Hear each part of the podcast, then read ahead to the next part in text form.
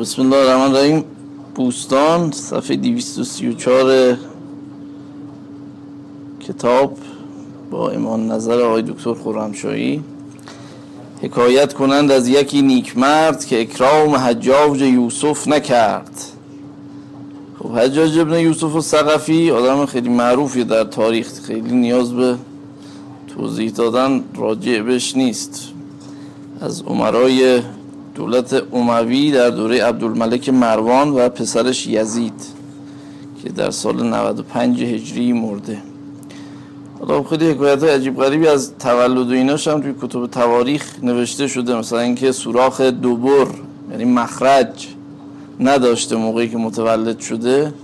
بعد حالا گفتن که در بچگی هم بهش حالا توی تجویزهای قدیم دلیل بیماری خاصی خون بز میخوراندند. و گفتن که این خونخوار شدنش شاید به دلیل این بوده شاید هم از قسم افسانهایی باشه که بالاخره برای آدم های صفاک تاریخ میریزن میگن این حتما بچگیشان و آره این سایر اوضاع زندگیشان هم آدم عادی نبوده دیگه. آره شنیدم که از تو قدیمی ها می‌گفتن که اگه سگ خون بخوره خونخوار میگردن. شعرهای آمیانه جاهل های قدیم بود. حالا القصه خیلی آدمی بود زد علویان به خصوص. به دلیل توی شیعه خیلی از این آدم بدشون میاد. یه زندانی هم داشته به اسم دیماس. دیماس یعنی تاریک. که تو بعضی از تواریخ هست که صد هزار نفر همیشه زندانی داشت. زندان توی واسط بوده. واسط یه شهری بوده که بین بصره و کوفه بوده و به که بین این دو تا شهر بوده بهش می‌گفتن واسط. الان هست. ولی اون چیز قدیم رو دیگه نداره. مثل مثلا دینور خودمان که قدیم خیلی شوکتی داشته الان یه مثلا قصب مانندی بخش مانندی شده واسط هم توی عراق این حالت رو داره.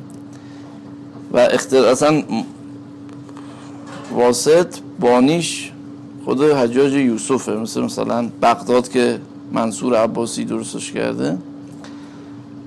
حالا خیلی آدم های زیادی رو کشته و معروف اواخر عمرم چون سعید ابن جبیر رو کشته بود هر شب او رو به خواب می‌دید که می‌گفت که با یه کاسه آب در سر پل سرات یقت رو خواهم گرفت. که میگن از اثر همین توهما یه نوع آره اسکیزوفرنیا هم آخر عمر گرفته بود که مرد. وقتی میمرد می‌گفت سعید ابن جبیر توی در ایستاده یعنی یه نوع هالوسینیشن و توهمی هم پیدا کرده بود.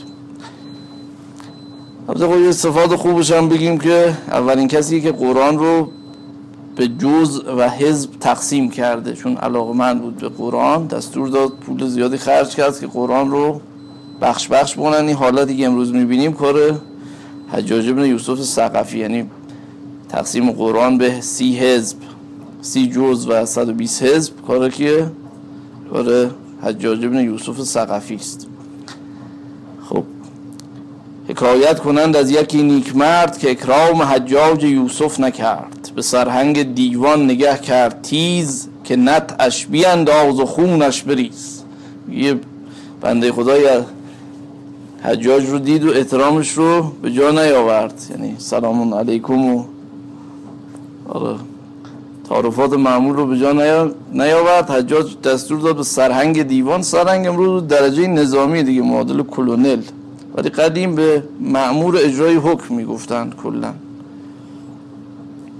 گفت که آره خون نت اون سفره چرمی بود که مینداختن روش ریگم میریختند که خون رو جذب کنه اون دربار رو ملوث نکنه که چون ریگ جذب می‌کرد دیگه. نت به معنی اون صفحه شطرنج هم هست.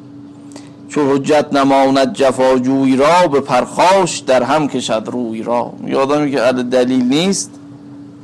با تغییرات ظاهری در قیافه وقتی اهل حجت نیست این رو سعدی گفته دلایل قوی باید و معنوی نه رکای گردن به حجت قوی. حالا میگه چو حجت نماند جفاجوی را به پرخاش در هم کشد روی را بخندید و بگریست مرد خدای عجب داشت سنگین دل تیر رای. چو دیدش که خندید و دیگر گریست بپرسید که این خنده و گریه چیست؟ بگفتا همی گریم از روزگار که تفلان بیچاره دارم چهار. گفت خنده و گریه چه؟ گفت حال بچه هم گریه می‌کنم چهار تا بچه داریم. همی خندم از لطف یزدان پاک که مظلوم رفتم نه ظالم به خاک. میگه میخندم در این حال میگم که مظلوم کشته شدیم. خوب انسان موقع مرگ ظلم نکرده باشه دیگه مظلوم کشته شدن. بهتر از قول دکتر شریعتی ترجیح میدم ابلهی باشم گول سادلوی باشم گول خورنده تا زیرکی باشم گول زننده. پسر گفتش ای ناور شهریار یکی دست از این مرد صوفی بدار که خلقی بر او روی دارند و پشت نرایست خلقی به یک بار کشت. تو قرآن هست که کسی که یک نفر رو بکشه تو گویی همه عالم رو کشته همه بشریت رو کشته. فکن نما قتل الناس جمیعا دستوری مبارکه ماده و من احیاها. فکانما احیا الناس جمیعا. کسی هم مردم رو یک نفر رو جان ببخشه انگار کل عالم رو یعنی جان یک نفر از نظر خدا در قرآن مثل جان کل بشر بشریت شمرده شد. حالا گفت که تو اینو بکشی با توجه به اینکه اینم خیلی عده و عده داره ممکنه یعنی بهش میل دارن مردم انگار همه رو کشتی طرفداراش هم کشتی. حالا مرد صوفی چون بالاخره گریه کرده و اسم خدا را آورده اینجا سعدی به اسم صوفی تو زبان اون طرف خواندهش ولی خب صوفی کلا به معنی کسی است که پشمین پوش باشه دیگه. از صوف به معنی پشمه پشم زرد. حالا بعضی هم آقای همایی چیزای دیگه هم گفتم مثلا سنگ صاف رو هم گفتم بعضی از اون گرفته شده. سعدی از صوفی معمولا بار معنایی مثبت برداشت کرده برعکس حافظ که خیلی پشمین پوش تندخو گفته اونها رو. صوفی شهر که چون لقمه شبه می‌خورد پاردومش دراز بادان حیوان خوش علف. صوفی نهاد دام و سر حق باز کرد. حافظ خیلی کوبیده ولی سعدی با بار معنایی مثبت عموما به کار برده. بزرگی. حالا میگه پسرش گفت آقا اینو نکش. بزرگی و عف و کرم پیش کن ز خردان اطفالش اندیشه کن. میگه گفت لاقل به بچه هاش رحم کن. شنیدم که نشنید و خونش بریخت. ز فرمان داور که داند گریخت. حالا اینجا سعدی دترمینیستی میگه. میگه اونم عجلش رسیده بود. دستور خدا این بود که به دست او کشته بشه. بزرگی در آن فکرت آن شب بخفت به خواب اندرش دید و پرسید و گفت دمی بیش بر من سیاست نراند عقوبت بر او تا قیامت بماند. میگه یکی خواب دیدیم مقتول و شب که گفت که یه لحظه بیشتر مرگ ما طول نکشید. سیاست یعنی مجازات. اصلش اصلا به معنی مجازات دیگه. ولی الان به معنی مثلا کارهای دیپلماتیک دیپلماتیک به کار میره ولی خب قدیم معنی مجازات با قهر و قلبه بود. چون یکی از چیزهایی که با سیاست همراه بود داغ و درفش بود دیگه. سایس به همین معنیه نه به معنی مجازات کردن آدمه. ولی خب اصل خود سیاست یعنی مجازات کردن. اصل لغتش توی ریشه عربی البته. چون توی مثلا اعراب کتبی در زمینه سیاسی سیاست نوشتن دیگه. تو ایرانیا تا زمان خواجه نظام الملک خیلی سابقه نداره در مورد سیاست صحبت کردن. ولی توی اعراب خیلی مسبوق به سابقه تره توی ادب عربی. هرچند خب از یونان وارد میشه نوشته های عرستو اصول حکومت آتن که در واقع هست. ولی خب قدیمی وقتی می‌گفتن سیاست منظورشون توی تاریخ بیقی هست. او را سیاست بکرد یعنی مجازاتش کرد. نخفته است مظلوم از آهش بترس. ز دود دل صبحگاهش بترس. نترسی که پاکندرونی شبی برآورد ز سوز جگر یا ربی. میگه نمیترسی که یه آدم مؤمنی شبی یا رب و نفرینی به تو بکنه. نه ابلیس بد کرد و نیکی ندید. بر پاک ناید ز تخم پلید. میگه کما اینکه ابلیس هم اینجوری نبود که بد بدی بکنه خوبی ببینه. چون بدی کرد از درگاه خدا رانده شد. بنابراین از درخت پاک پاکی به دنیا میاد. از درخت ناپاک برش هم طبیعتا درخت مقل نه خرما دهد نه شفتالود. مقدر است که از هر کسی چه تب آید یا چه کار آید؟ درخت مقل نه خرما دهد نه شفتالود نصیب دوزخ اگر تلق بر خدا انداید. در او جهد آتش چنان که چو چوب نفتندود میگه آدمی که نصیب دوزخه اگر تلق که قدیم ضد آتش بود دیگه مثل آتش های آتش نشانه روز به خودش بزنه آتش چنان داره او میجهد که چی؟ چوبی که به نفت. از اون قذل سعدیه که اگر خدایی نباشد از بنده خوشنود شفاعت همه پیغمبران ندارد سود. آره. چنان جهت در او آتش که چوب نفتندود یا نفتالود.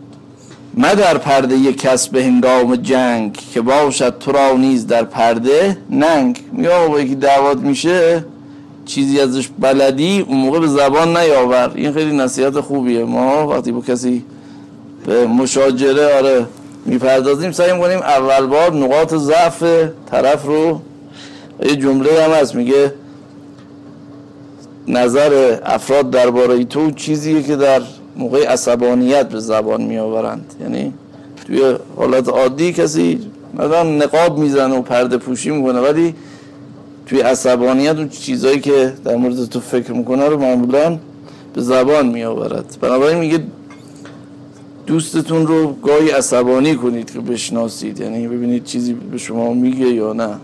تو همون روال سابق. آره یا از دشمنانتان بشنوید عیوبتان رو. آره. چون دشمن دیگه ای پوشی نمی‌کنه. ولی دوست نبیند به جزان یک هنر چشم بدندیش که برکنده باد عیب نماید هنرش در نظر. و هنری داری و هفتاد عیب دوست نبیند مگر آن یک هنر. مزن بانگ بر شیر مردان درشت چو با کودکان بر نیایی به مشت واضح. یکی پند می‌داد فرزند را نگه دار پند خردمند را. مکن جور بر خورد کان.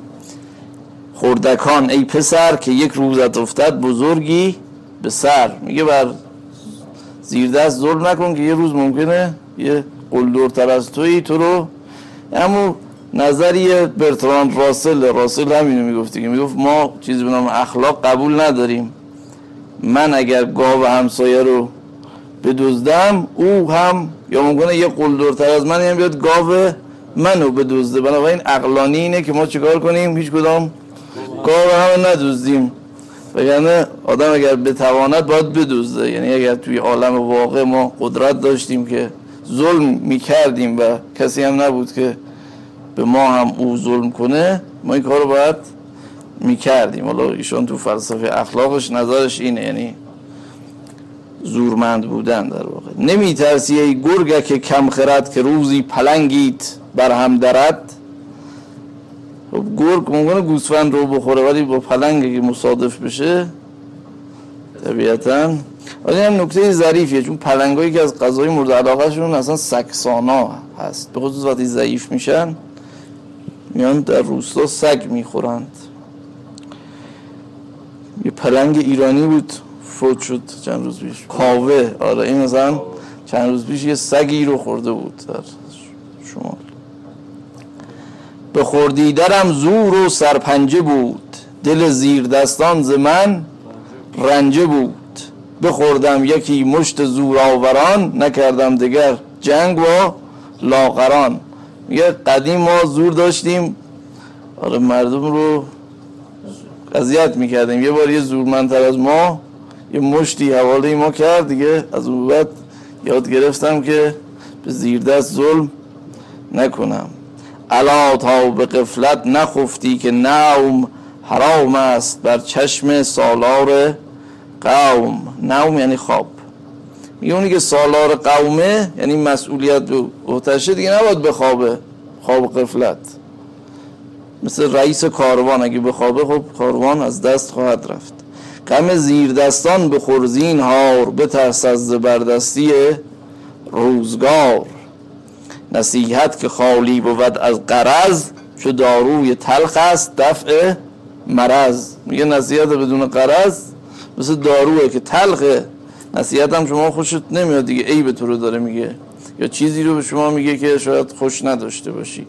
ولی کما که شما داروی تلخ رو می‌خوری به امید بهبودی نصیحت شنو هم باید باشی که عیوبت در واقع اصلاح بشه. خب یک حکایت بعدی هم خب میفرماید که یکی را حکایت کنند از ملوک که بیماری رشته کردش چو دوک داستان رو به یعقوب لیس سفاری نسبت دادن که میگن مریض شد و پیش یکی از عرفا رفت و او دستور داد که زندانی هایی رو آزاد کنه خیرات و مبراتی بده و درمان بشه. حالا اینجا سعدی البته کمی اصطلاحات فنی تری رو به کار برده و با کلمات بازی کرده. رشته همون پیوکه عرق مدنی. آره. dracunculiasis به انگلیسی به اسم لاتینش اینه یعنی اژدهای کوچیک. affliction of little dragon یعنی رنجوری از اجدای کوچیک. یه بیماری البته الان تو ایران زارم مدتیه که ریشه کن شده آره.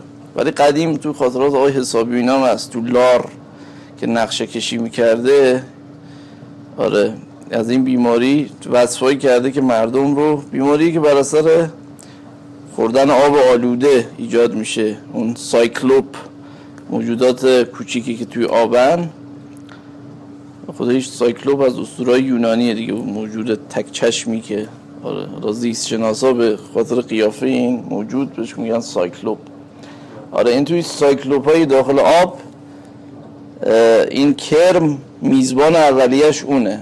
فرد که آب رو می‌خوره کرم وارد بدن انسان میشه و درمانی هنوزم توی پزشکی مدرن نداره چون میره قسمت که جریان خون کمه اونجا یعنی خون رسانی کمه. اون دارو اگه فرد بخوره باز خیلی تاثیر نداره. بنابراین پزشکا میان به اصلاح منابع آب میکوشن به جای اینکه با خود انگل که کار عبستیه چون معمولا میاد زیر پوست.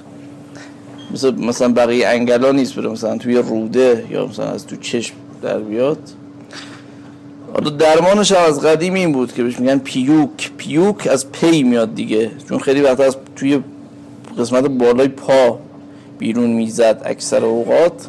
اون کاف کاف تسخیره. یا ارق مدنی چون توی مدینه اون جهانگردان قدیم وصفش کرده بودن می‌گفتن اکثر حجاج می‌گیرن از حوزچای که اونجا می‌خورن بهش می‌گفتن عرق مدنی منسوب مدینه. و الان تو انگلیسی بهش میگن Guinea worm یعنی کرم گینه. چون منطقه گینه آفریقا گینه استوایی خیلی زیاد دیده میشه هنوزم تو چاد و اینا. اصطلاح case report ش گزارش میشه. آره این بیماری این کرم جنس مادهش البته تا تقریبا 100 سانتی متر 120 سانتی متر رشد می‌کنه. به صورت یه دوملی اول پدیدار میشه در بدن. آره. بعد این سر این دومل رو باید میترکانند در واقع و قسمتی از کرم رو خارج می‌کنن به یه چوبی معمولا مثل چوب کبریت وصلش می‌کنن بعد اینو نگه میدارن. روز بعد دوباره قسمت دیگه از کرم رو خارج می‌کنن. ممکنه تا یه ماه کامل خارج کردن کرم طول بکشه. ولی اگر به برنش واسه عفونت های شدید میشه. حالا امروز البته عمل جراحی هم انجام میدن برای بیرون که آوردن کرم. ولی خب چون خیلی درازه و باید یه اصطلاح شکاف خیلی عمیقی بزنن باز پزشکا ترجیح میدن اگه باشه باز با همون روش های قدیم که خوب جواب داده در واقع درمان کنه این پهلوان طیب رضایی هم تو خاطراتش قدیم میخواندم. گفته بود که تو بندر عباس چاری کرم پیوک شده. آره و میگه چند تا خانم آمدن با همین روش ما رو نجات دادن. البته مرگ و میرش خیلی کمه ولی خب چون خیلی دردناکه اونم تبعیدی بوده و خیلی تغذیه خوبی نداشته. حالش خراب شده حالا سعدی میگه که از ملوک دچار همین بیماری رشته چون کرم شکلی رشته ای بود شد. حالا با دوک و رشته ایهام تناسب ساخته دیگه. رشته به معنای بند با رشته به معنای کرم. یکی را حکایت کنند از ملوک که بیماری رشته کردش چو دوک مثل دوک باریکش. چنانش در انداخت ضعف جسد که می برد بر زیر دستان حسد که شاه هرچه در عرصه نامآور است چو ضعف از بیدقی کمتر است. باز اینجا داره بازی می‌کنه. اصطلاحات شطرنج. شاه بیدق بیدق معرب پیاده فارسیه دیگه. توی عربی شده بیدق. آره میگه شاه اگرچه در عرصه نامآوره وقتی ضعیف بشه اگه پیاده هم کمتره. فرزین میشه وزیر.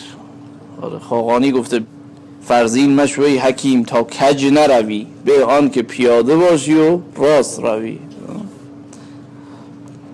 که شاه هرچه در عرص نامآور است چو ضعف از بیدقی کمتر است. ندیمی زمین ملک بوسه داد که ملک خداوند جاوید باد. در این شهر مردی مبارک دم است که در پارسایی چنوی کم است. یعنی پارسا مثل اون نیست. نرفته است هرگز ره ناسواب. دلی روشن و دعوتی مستجاب. نبردند پیشش مهمات کس که مقصود حاصل نشد در نفس. یعنی هر خواسته که داشتم فلفور با دعا اجابت کرد. بخوان یعنی دعوتش کو بیاد. دستور بده. بخوان تا بخواند دعایی برین که رحمت رسد ز آسمان بر زمین. بفرمود تا مهتران خدم بخواندند پیر مبارک قدم برفتند و گفتند و آمد فقیر. ببینید چقدر فسیحه توی سه تا کلمه یه قسمت زیادی از داستان رو میگه. برفتند و گفتند و آمد فقیر. تنی محتشم در لباسی حقیر. بگفتا دعایی کنه هوشمند که در رشته چون سوزنم پایبند. باز بازی کرده بین رشته به معنی که بیماری و رشته به معنی نخ خیاطی و سوزن. شنید این سخن پیر خنبود پشت به تندی برآورد بانگی درشت که حق مهربان است بر دادگر ببخشای و بخشایش حق نگر. میگه تو هم خودت یه بخششی بکن که بعد از خدا توقع داشته باش. دعای منت کی شود سودمند؟ اسیران محتاج در چاه و بند. تو ناکرده بر خلق بخشایشی کجا بینی از دولت آسایشی؟ باید عذر خطا خواستن پس از شیخ صالح دعا خواستن. میگه اول باید عذر خطا رو بکنی بعد از ما طلب دعا کنی حالا اینجا دو تا ساکن پشت سر هم بهش میگن تنافر حروف. چون دال و ت دو نقطه قریب المخرج هم هستن دیگه. اینا جز حروف نطعی هن به اصطلاح زبانشناسی عربی دال و ت و تا یه مخرج دارن. حالا اگه دو تا ساکن پشت بیاد تلفظش سخت میشه. به باید کجا دست گیرد دعای ویت؟ دعای ستم دیدگان در پیت. شنید این سخن شهریار عجم ز خشم و خجالت برآمد به هم. هم ناراحت شد از اینکه این بالاخره رعایت دربار پادشاه رو نکردم از اینکه واقعا این چیزایی هم که گفته بود راست بود. عجم اصطلاحیه که عربا برای غیر عربا به خصوص ایرانی ها به کار می بردن چون توی تلفظ و حروف خوب و فسیح عمل نمی کردن ایرانی ها به خصوص زاد رو خوب تلفظ نمی کردن بهشون می عجم. عجم یعنی گنگ کسی که خوب حرف نزنه. برنجید و پس با دل خیش گفت چه رنجم؟ حق است چه درویش گفت. بفرمود تا هر که در بند بود به فرمانش آزاد کردند زود. جهان دیده بعد از دو رکعت نماز به داور برآورد دست نیاز. که ای بر فرازنده آسمان به جنگش گرفتی به صلحش بمان. ولی یعنی اون ولی خدا ولی همچنان بر دعا داشت دست که شه سر برآورد و بر پای جست. میگه هنوز دعاشو تمام نکرده بود. شاه نگاه کردید آقا خوب شده. تو گفتی ز شادی بخواهد پرید. چو تاووس چون رشته در پا ندید. خب اینجا باز به زیبایی بازی کرده. رشته معنی بند خب پای پرنده رو میبندن. مثل یه تاووسی که بندش رو باز کرده باشن یا مثل بیماری که اون رشته بیماری رشته ازش دفع شده باشه. بفرمود گنجینه گوهرش فشاندند در پای و زر بر سرش. حق از بحر باطل نشاید نهفت از آن جمله دامن بیافشاند و گفت مرو با سر رشته بار دیگر با سر رشته رفتن یعنی به کار قبلی بر نگرد یعنی رفتارهای ظالمانت رو ترک کن.